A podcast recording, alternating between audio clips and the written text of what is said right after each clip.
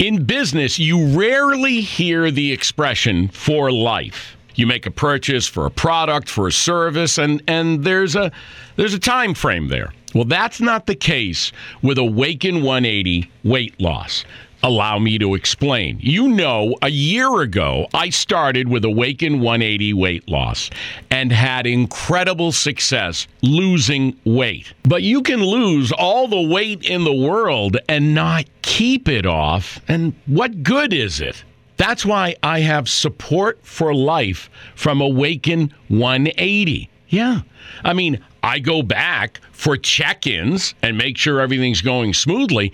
But if I ever had a problem, the counselors are there to get me back on track. Why don't you do what I did and call for a consultation? 844 346 1800. 844 346 1800 or go to awaken180weightloss.com. Hello, and welcome to Between the Lines.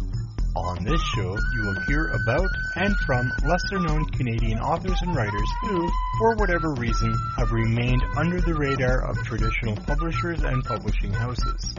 If it has something to do with writing or the writing process, you are going to hear a discussion about it here. I'm your host, Randy Lacey, and I encourage you to grab your bevy of choice, get comfy, and get ready to go between the lines. People come into writing in several different ways. For some, it was a teacher at school handing out a writing assignment. For others, it may have been by reading and wondering if they might be able to write. Every writer has started their writing journey on a different path. Each writer's journey will be different, yet similar. But one thing all writers have in common is a different destination. Welcome to another episode of Between the Lines. On this episode, I will be speaking with Blaise Langlois. Hello, Blaise, and welcome to Between the Lines. Hi, Randy. Thanks for having me. Oh, it's my pleasure. So rather than have me read from a piece of paper about who you are or what you do or what you like to do, uh, we're just going to let the audience hear you give a brief bio about yourself. So with that being said, go ahead. Okay, so I'm Blaise Langlois and I'm a, a, fairly new writer. I like to call myself emergent. I live in uh, Frankford, Ontario, which is sort of between Toronto and Ottawa. And I'm a mother of four, pretty busy lady. I work full time. I'm an elementary school teacher. I've taught, you know, K to eight and yeah, so in my spare time when I'm not writing, when I squeeze that in, I am, I enjoy dance, I enjoy music, I enjoy art. I love all the arts. And so I spend a lot of time doing that or spending time with my family. Gardening is a big thing for me lately. So, well, not lately. The weather doesn't really call for that here, but yeah, I really enjoy gardening as well. And that's about all I do with my time. Well, it doesn't sound like you have a whole lot of time to spare. I don't. I really don't. how do you manage it? I think I have a supportive husband who's fantastic and other family like my mom who um, help out with some stuff. And I think the kids are a little bit older now. My eldest is in high school, so they're a little bit more independent. Our youngest, she um, keeps me on my toes. And yeah, I think I just try to find time for me. I think it's important for my own mental health and uh, my family's health. that I am a sane human being. Yeah, I think I just try to, I just try to carve out the time that I need for myself. Uh, let's get right into this here. Question number one. Do you recall the first time uh, you were inspired to write outside of an educational setting? I do. I was in high school. I mean, I think I always liked to write because of school. You know, having really good inspiration and really good teachers, especially second grade was a big thing for me. it sounds so young, but that was a big time. But uh, in high school, I have an older brother, about 18 months older, who introduced me to Leonard Cohen. And yeah, I mean, say no more, right? Like as soon as I read, my brother gave me a copy of uh, Stranger Music mm. and I just fell in love with poetry that much deeper. I really started to look at it in a, in a more almost organic way, if that makes sense. I think that, you know, before that, you're, there's a lot of forced rhyme and a lot of teenage angst and a lot of really just bad poetry. so after reading him, I think I sort of, my eyes opened to really what I always call poetry is the art of words. It's really like the art of words. It's like painting something with words. And that was really kind of what sent me on, on that journey into loving, into loving writing for myself. At that point in time, it was really for myself. Yeah. It usually is though, isn't it? Mm-hmm. For me, for poetry, for sure, it's very personal and that's been very hard to, uh, to share. I've done well with it, sharing it, but it's, it was very scary, I think, the first time I, I did that and, and, you know, expected somebody to maybe pay me or to publish my work. Uh, don't get ahead of the questions here. oh. Yeah, no, yeah, school, it was the same thing for me as well. So I, I can relate to that 100%. And, uh, so yeah, no, that's, uh, that's interesting, but it's funny how you tied it into music as well. Mm-hmm. Because like Yeah. Leonard Cohen, uh, was a later discovery for me because I was always the, the heavy metal guy and, and, and stuff back then. Yeah. Yeah. Uh, and I think it was a good introduction to like other Canadian authors and writers that, Yeah. you know, maybe I wasn't in high school. You're exposed to sort of a set curriculum. So it was kind of nice to have something that I think you almost feel like it's like rebellious or right you're in high school and you're you know you're reading things that are quite adult and have adult themes and you feel like you're doing something that's sneaky or rebellious or you know it's just a part of growing up i guess Well, maybe, but hmm. reading Leonard Cohen, did that not give you a sense that the bar was set too high for you right from the get go?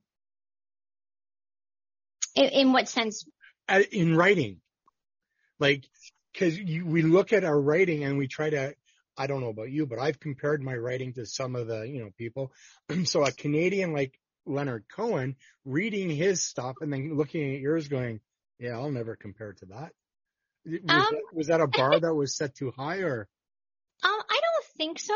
I mean, I think, I think it was more, I looked at it as, it was almost like a confirmation, an affirmation that sort of, you know, the things that I was thinking about and the things I wanted to write about and the way in which I wanted to speak about what I saw in the world or felt in the world could be done in such a way that it wasn't Shakespearean and it wasn't, you know, it was kind of outside the box. If, and so I think that, I mean, I always think I have a bit of imposter syndrome. I think most writers suffer from that to some degree. So I think it didn't make me feel like it was unachievable. Okay. But at the same time, I think when that was happening in my life, that wasn't really a goal for me. Okay. So loosely tied into that first question then about, uh, your, what brought you into writing. Can you remember, uh, the, the, the first thing you wrote? Can you remember what you wrote? Like the very first thing I ever wrote. Well, or, you know, thereabouts. What, what really, what was it that you wrote that made you think, I can do this? Oh, I don't, um, well, I mean, I won a Young Writers Award in grade four. That's pretty young. That was pretty young. That made me think like, you know, I might have some, I might have some skills in this, but I don't think it was until, I don't really know. I think, I think what happened for me, sort of my breakthrough was I had been putting off sort of sharing my writing and with some encouragement from like family and uh, my brother who's also a writer, he's a nonfiction writer. He sort of was like, Hey, this is good. Like you should put this out there. I entered the CBC poetry contest and after I did it, I thought, you know, I can do this. Like, you know, I don't, and at that point, I didn't care if it got accepted. I didn't care if, you know, somebody liked it. I just felt like I just got over that initial fright of, of putting it out there into the public sphere. So I think, I think from that point, even though that wasn't accepted, I think that was what gave me sort of the, the push to just go for it and think, you know, there's, there's an audience for everything there. And the more I was researching into, you know, being a writer and joining Facebook groups and connecting with other authors or, you know, new authors, indie authors that I thought, you know, there's there, and you see a lot of not so good stuff and you think, you know, You've read some of my stuff then.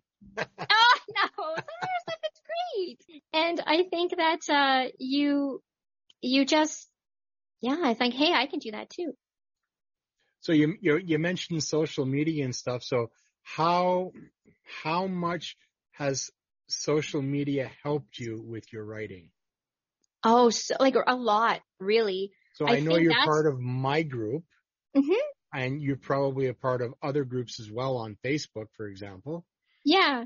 And yeah, I think it, uh, it sort of started out with, I, I somehow fell into watching something with a, with an author did a workshop and I, I just watched it. And, um, this was sort of after I had entered the contest and thought, how do I even become a writer? How do I do this?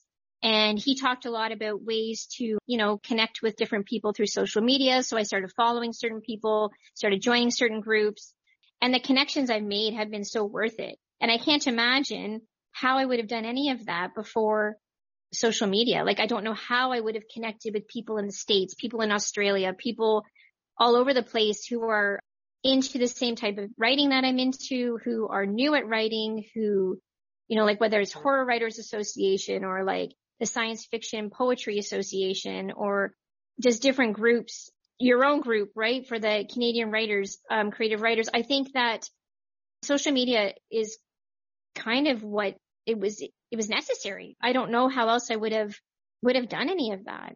There's a lot of negative aspects to social media as we're witnessing, uh, through mm. the last little while.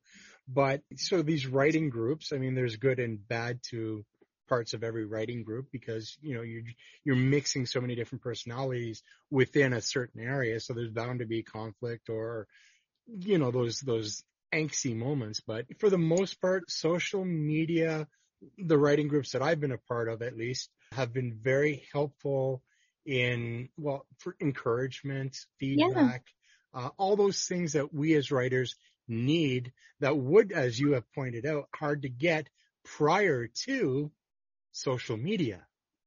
Yeah, like I think that it's really given a voice to people who, like when you talk about your intro and you talk about these lesser known authors who maybe haven't had their shot or had their chance to kind of be put in the spotlight. And I think that it offers like just a different platform.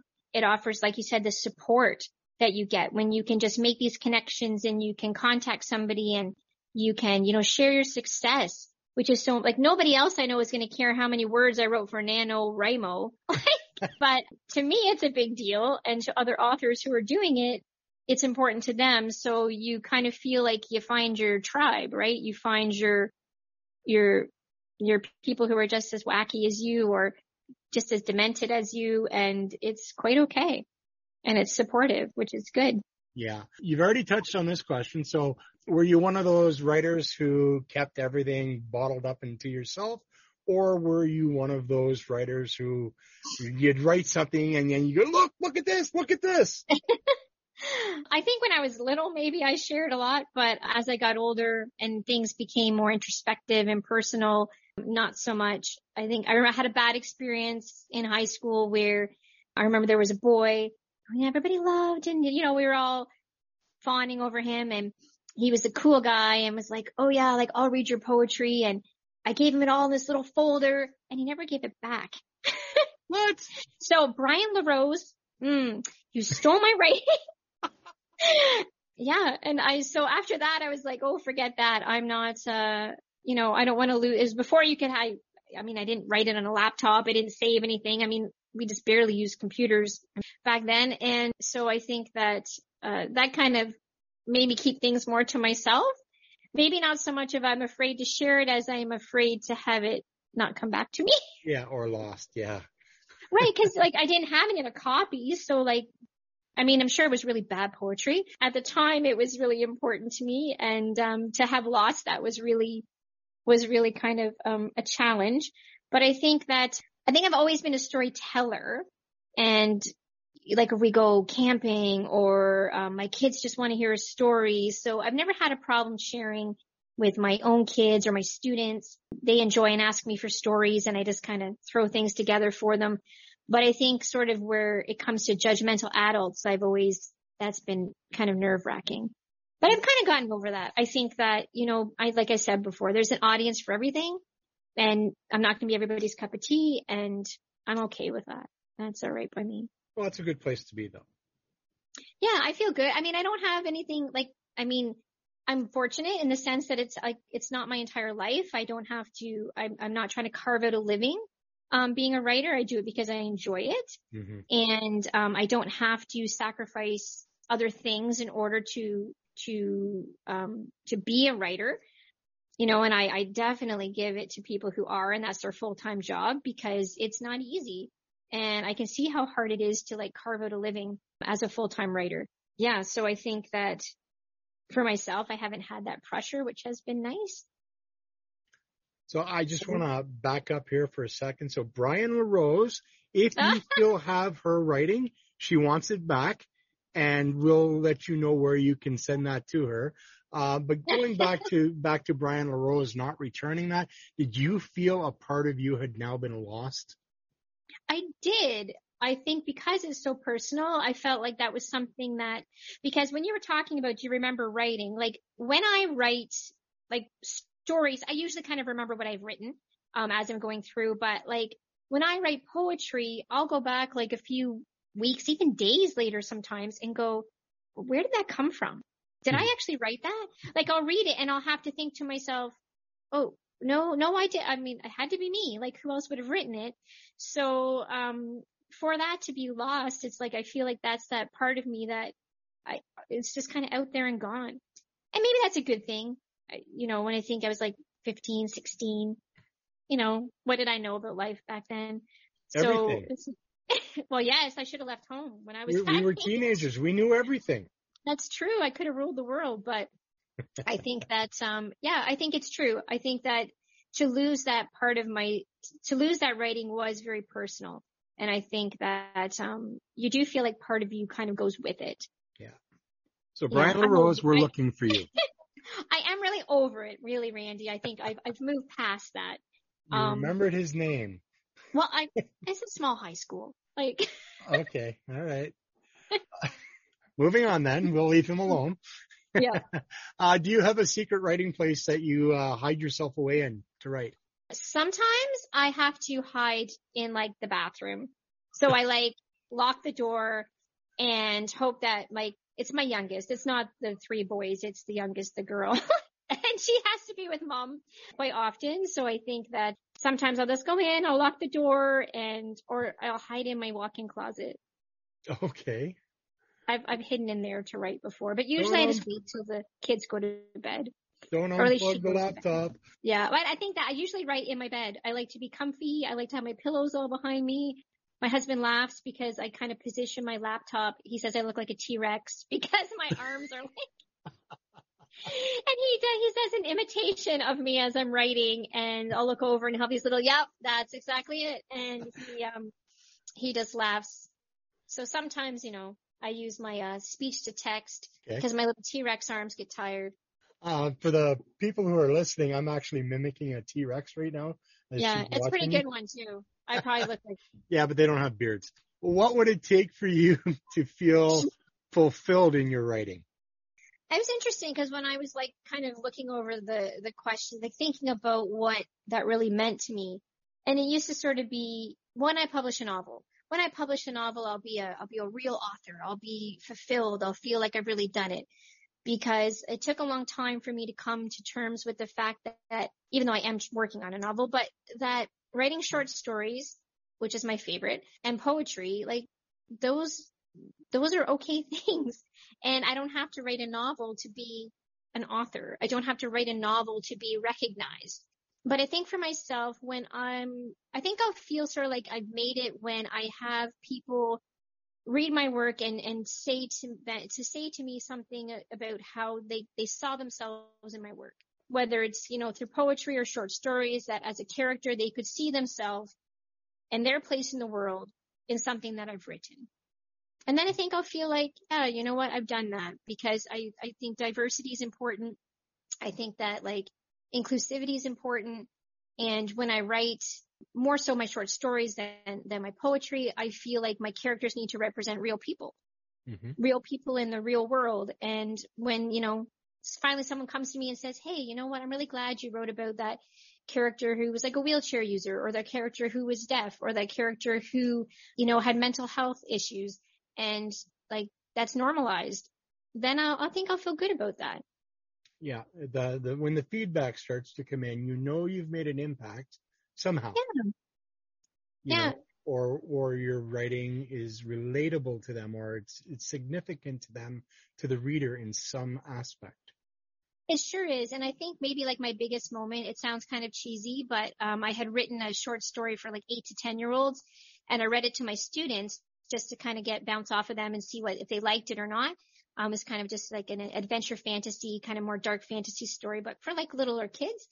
And when I finished reading, one of my students said, oh, you wrote that? And I said, well, yeah, I said that at the beginning that I wrote it. It was my story. and then they all clapped all my little students clapped for my story and I thought, I don't care if this ever gets published. That was enough for me. Yep. Right there. It got Yep. my target audience. Those kids enjoyed it. They asked for more. They wanted to know about what happens next and that was enough. So this next question is uh, a new question in my list of questions, Mhm. and uh, so you're you're going to be the first one to have a crack at the answer. Okay. All right. So which type of writer are you? Are you A, the plotter, someone who plans out every little part of, of what you're writing, or are you a uh, pantser, uh, which is basically somebody who just writes by the, the seat of their pants uh, with no plotting or anything, or are you a plantser, which is someone who is a little bit of both? I'm definitely a plantser. Oh, really? I um oh for sure. When I when I write, I have like um I see it like a movie. So in my head, my entire story or like usually I look at the ending. I usually get the ending first. Like this is how I want my story to end. And then I build my story around that. So I'll kind of plan out sometimes like some rough characters or you know, uh, like these rough scenes. I'm a, I'm a scene planner, if that makes sense. I have all these scenes in my head and I kind of plan out these scenes like snapshots in a film Mhm. and then, then I fill in the gaps. And that's sort of how I write. It's been working for you. So far, so good. Yeah, I think that I don't know how to do it any other way, I suppose. Sometimes on the odd occasion, I'll do a whole story just like kind of by the seat of my pants, but not usually. I usually get a nugget of some sort of inspiration and that and again, like I honestly, it's like a movie in my head. And if I'm thinking about writing, I had this happen a couple weeks ago where I was driving and I was revising a kind of an idea in my head and I drove right past my exit and I looked around and went, where am I? Because this happens to me when I read as well. Like I don't see the words on the page anymore. It's like I kind of, I, I, I guess that only happens to some people. Not everybody experiences that. I thought everybody did, but apparently they don't. When I'm reading, I don't actually see the words anymore. I just see pictures in my head. So as I was driving, these pictures were in my head and then I kind of like, kind of came out of it and was like, oh, oh, I just missed my exit. I don't recognize where I am. And yeah, so that's kind of how it happens to me. I see it like a movie and then I see just scenes and then, or sometimes like a really good line or something and then I just work everything around it. Have you ever thought about taking up film directing? Um, I would love to. I would love to. I like, my plan is to eventually like get into screenwriting. I think that, I think I'd be good at it, to be honest. Well, if that's how you visualize what you're supposed to be reading, I mean, it makes sense. It does make sense. And that's kind of how I see things when, yeah, I see it like a film and I'm a big film buff. Like I love, I love movies, always have. That's kind of how I see it. So sometimes it's hard as a writer writing a short story or a novel to put that into words because it's very different if you're putting it into a screenplay where you're talking about, you know, setting and like there's all these little details that like in a story would be hard to put in and make it flow. Um, but yeah, so that's kind of my, my planning, my, my thing. Like poetry is very more like organic, comes from whatever I'm thinking, feeling. I might just get a, a line that I think sounds beautiful and I just kind of go with that. Mhm. But with, with, with my stories, it's more like a, it's more like a film. I've always wanted to, to be a script writer. And so to learn, I figured, you know, it'd be best if I read a bunch of scripts. Mhm. Well, I was able to download the entire Quentin Tarantino script Wow. dossier. And nice. so I've got all his scripts and I'm going, why am I even trying to start there? Maybe I should be trying to look at a script for a commercial or something. well, go big or go home, Randy. Well, You gotta- too, right? right. You got to dive in with, with both feet and just fake it till you make it. Well, I mean, look at look at the success he had, though, right? And I mean, his scripts. If you if you look at them, they're like, that's it. I think the directing brings them to life, and I think that the actors he chooses really, really form his films. Yeah. Right. I think it. I mean, again, that's a whole other sidebar about Quentin Tarantino films, and I I'm a fan. I enjoy his movie his movies. I enjoy his soundtracks. Oh, aren't they fantastic? Man, They're so good. They are so good. I I mean, actually- they're perfect. I have his entire catalog of music from his movies, Oh, nice. and I use them as uh, as part of my writing playlist. Oh, yeah. Yeah. Yeah. That's pretty cool. Yeah. I, I love, I, I just, yeah. I, I think out of any film, like creator out there, any director, any writer, I think his soundtracks are the best. Yeah. Yeah. Although, I don't know if you watched Umbrella Academy on Netflix. No, not yet. Okay. It's superb. And the soundtrack for the uh, season one and season two of Umbrella Academy, spot on. If you like T- Tarantino's choices, you will probably love that. I'll have to look that up then. It's funny how this line of conversation ended up where it is because the next question is, uh, when you write, do you prefer silence or do you have something playing in the background? You know, if, what, what is it? if I have a choice, it's silence. I, I just, I want to be in my own world. I don't want to hear anything else. Um, but if, say, for example, I'm trying to write and my husband's watching TV or, you know, the kids are doing something, I'll pop in my earbuds and listen to rain. So thunderstorms, rain, I, it's kind of like that white noise. So then it just kind of drowns out the other stuff. But as much as I love music, I'm not, I'm a silence kind of lady. I like it quiet. It's funny. You're the second one I've interviewed in the last two weeks who, who prefer absolute silence. Yeah, and it's funny because uh, like I don't get how people can write with. I mean, I can read with something on. I just tune it out. I'm very good, mother of four. You know, I, I get a school teacher. I can tune out a lot of stuff. But if I'm really into something, yeah, well, you know, I think that if it was my choice, like my first choice would just be silence. It would just be me. If there's maybe some like ambient sort of like river sounds or like rain sounds is fine, but I just would prefer it, prefer it quiet. Because I think too, like if I'm listening to stuff I like, then I kind of get sidetracked and want to sing along or, I've got a 15 hour playlist for writing. well, I have, mine's like my short thing on Spotify that's like my rain sounds and it's like, I don't know, two oh. hours of rain sounds. Hey, and that's my whole playlist for writing. nature sounds yeah no uh, that, there's there's a place for those too and you know if i if i if i remembered to i i, I would have put those in as well but i mean i go from anywhere from classical right up to thrash metal Yeah, and I think like classical I could handle. Like anything that's instrumental would be less, I guess, distracting to me. Um, but anything with lyrics, forget it. another question that uh is not on the list Oh, uh, Randy. that no no no no there's a reason Okay. for this there is a reason for this and everybody gets this treatment so uh some of them have been edited out though MTV used to have uh, a, a part of their show where they would ask musicians if you could have written any song, which one would it be? So now to you, I will ask if you could have written any book, short story, or not, uh, or whatever, which one would it have been? Oh, that's so hard. Um, You're welcome. I think, I guess I would probably say like one of my favorite books, um, is The Chrysalids by John Wyndham. I, I love that book. It's one of my probably favorites. That in The Giver by Lois Lowry are probably my two top two favorite books. I think to have written either of those, I think if I could have said that that was me, I think I would feel, I would feel really good about that. I think just because they just hold such a special place in my own heart, or maybe even mm-hmm. Charlotte's Web. Let's let's get serious here. maybe even Charlotte's Web. That's not even in your wheelhouse. Oh, but that's not. But I mean, I don't just write horror, um, sci-fi, speculative fiction. Um, I mean, I enjoy all kinds of literature.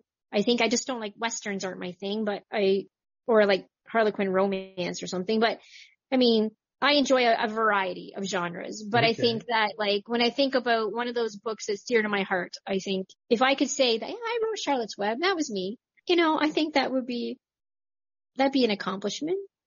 So we're going to move into part two now, and uh, which I call "Shake Your Moneymaker" because this is the part where you talk about what you've written and where people can find it and stuff. So, with that being said, can you tell everybody what you've written, what you've published? Sure. Um, so there's quite a few. Um, I'm just going to pick a couple, I think. So sort of, I have a story called The Calling, which is through Midnight in Midnight Shadows, which is uh, published by Eerie River Publishing. And all of the books that I'm going to talk about or magazines are available like through Amazon. You know, if you go or Kindle, anything that you go into like that, you'd be able to to find them. So Midnight Shadows from Eerie River Publishing. Another anthology I'm in is called Home, and there's one called The Deep and they're both through Ghost Orchid Press. I have uh, one through called 666 through Black Hare Press, and I'm in Space and Time magazine, issue 140. And issue 141, which hasn't come out yet, there's delay there, but I'm in issue 140 and I have another one, some poetry coming out through them.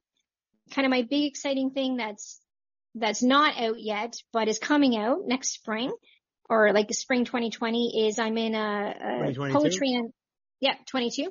Um, I'm in a um, poetry anthology called Under Her Skin, and it's out through Black Spot Books. And it's um, a poetry anthology by uh, by women and cis trans women. Um, sort of, uh, it, it covers everything from you know body horror to uh, just like kind of uh, just different political issues, different issues with women and equality. And um, so that's coming out so I'm pretty excited about that one. It's getting a lot of uh, good traction and, and some good publicity out in the uh, horror realm. So um, that's a good one that's coming up.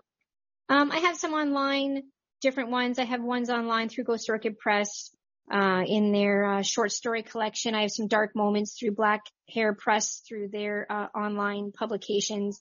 Pulp Factory Ezine. I was in their actually inaugural edition uh, sci-fi story that's on there and they're just an online publication. And I have a couple other upcoming, upcoming ones that aren't, I can't necessarily talk about yet that are coming up that, uh, like they haven't released. It is. They haven't released like the, you know, the, the authors yet and uh, the contributors. So some I can't really say much about, but I have, you know, five or six coming out, um, between now and, and next spring. Yeah. So that's sort of, and all those, all those uh, publications can be found, um, like I said before, if you were to to go to uh, Amazon or to go um, into Kindle, a lot of them are available uh, through there. Wonderful. Uh, you kind of already touched on this next one, but uh, so are you currently working on something? And if you are, how close to being done? so, like, you are you do you have a book that you're working on? Personal. I book? do. I do have. Um, I have a novel that I'm working on. I mean, I've started a bunch of novels, but this one, um, I joined the NaNoWriMo this year. I was like, okay, I'm going to do it. I'm going to write this novel. I'm going to finish it.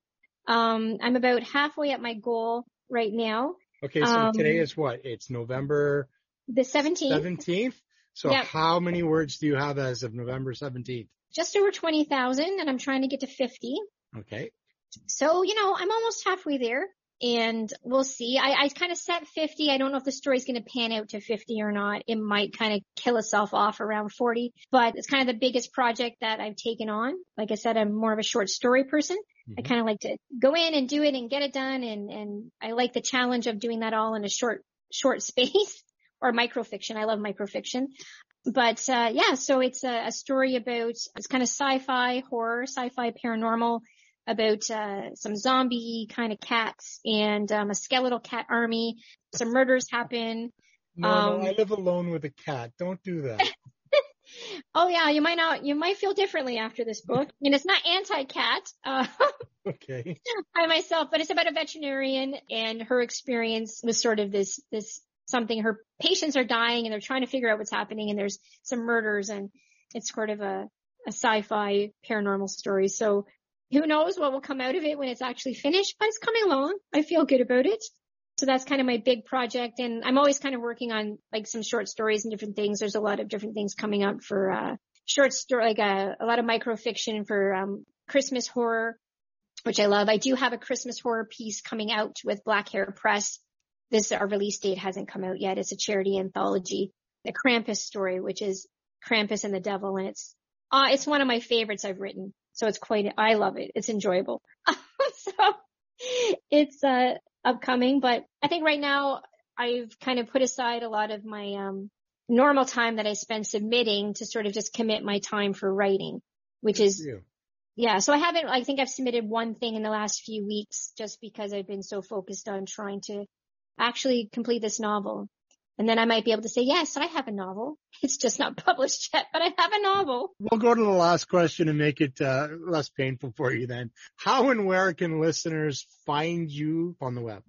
Yeah, so I have a uh, kind of a blog, which has been ignored lately, but it's uh, ravenfictionca.wordpress.com. Okay. And I have different uh, blog articles I've written just about different aspects of writing, different aspects about themes in writing, just kind of my journey, I guess, as a writer. Um, there's links to my publications on there, that sort of thing. So it's, uh, yeah, it's not, you know, a heavily loaded website or, or blog site. It's just sort of my journey as a writer. I think I put it out there just to kind of force myself to have some presence somewhere. Um, under Blaise Langlois, I'm on Twitter. Not that I'm overly, I'll be honest, that's not my most active spot to be. Yeah, so I think if you wanted to know more about me or know more about my writing or my writing style or sort of my my take on all of that, then uh, ravenfictionca.wordpress.com is your best place to find that. And all your magazine uh, entries are all listed there as well, or? Yep. All my publications are listed on there with links um, either to the publisher or links to um, the sale site and uh, list some of my upcoming publications as well. That's wonderful. Blaise, thank you so much for doing this with me. Um, it's oh, been, you're welcome. It's been a joy. Uh, I love the excitement and joy in your voice about what you do. And I think every, every writer I talk to is, is passionate about what they do with this craft, but, um, you've been very exuberant about it. So thank you for that. uh, thank you for coming on and the best of luck to you in, in, in your future endeavors. Thank you so much for having me. It's really been a pleasure.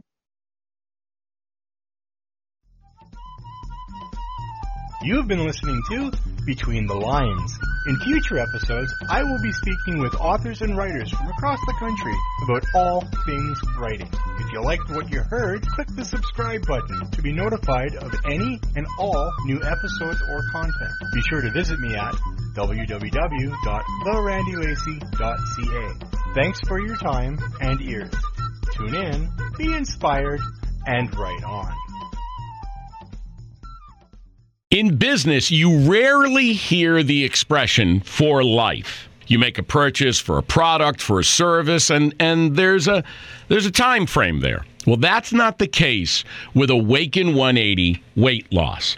Allow me to explain. You know, a year ago, I started with Awaken 180 weight loss and had incredible success losing weight. But you can lose all the weight in the world and not keep it off. And what good is it? That's why I have support for life from Awaken 180. Yeah.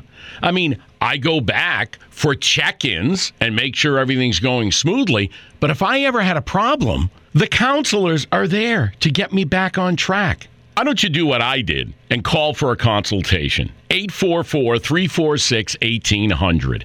844 346 1800 or go to awaken180weightloss.com.